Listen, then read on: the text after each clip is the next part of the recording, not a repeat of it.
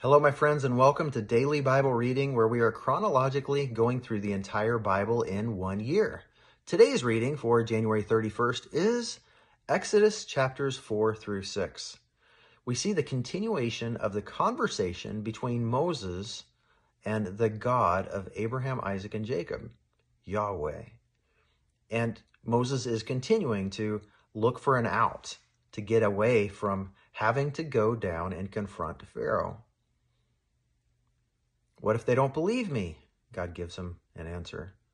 What sign shall I give them if they want if they ask for a sign? God gives them an answer. And then Moses says, God, please send somebody else in chapter 4. I don't think I'm the guy because in this translation, he says, My mouth and my tongue are sluggish. Have you ever heard that Moses had a speech impediment? You know, there's a Hebrew word for stammerer, and there's a Hebrew word for stutter. And both are used in the Bible, but neither of them are used in this passage. What Moses actually says, the actual word that he says is translated as heavy most of the time. My tongue is heavy. My words are heavy. Heavy as in burdensome, like hard to carry, hard to bear. Could be translated as thick. And I wonder if Moses was trying to get out of this assignment by saying to God, People can't bear my words. They don't like it when I talk. They don't like it when I tell them the truth.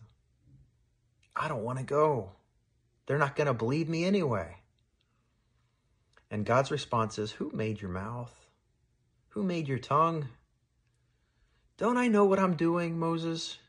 You're not getting out of this one, but I'll give you your brother to be your mouthpiece.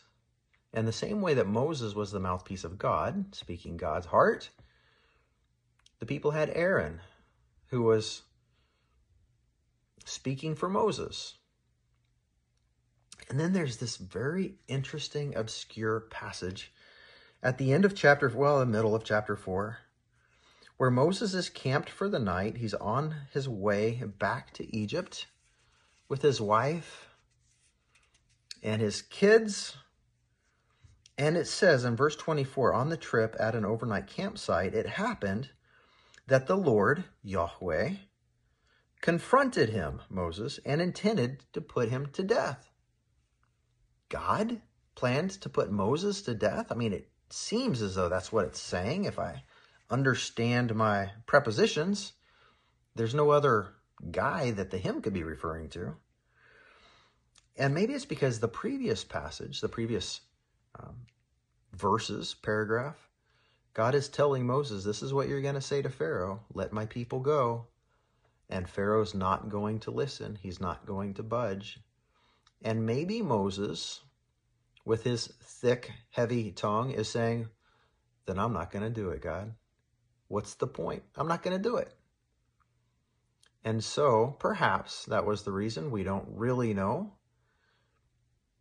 But it says that God planned to kill him, to put him to death. But his wife, Moses' wife, saves him. How? By circumcising their son. Remember what circumcision stood for?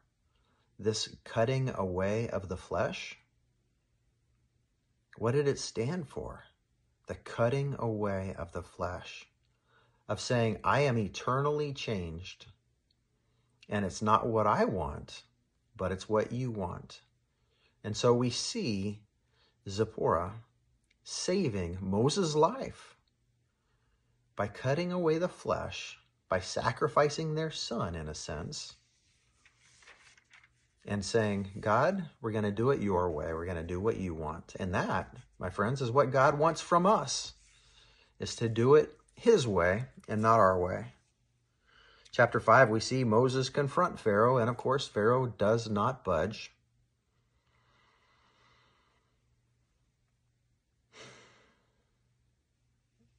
And in chapter 6, we see the God reaffirming his promise to Moses of the good things that are in store.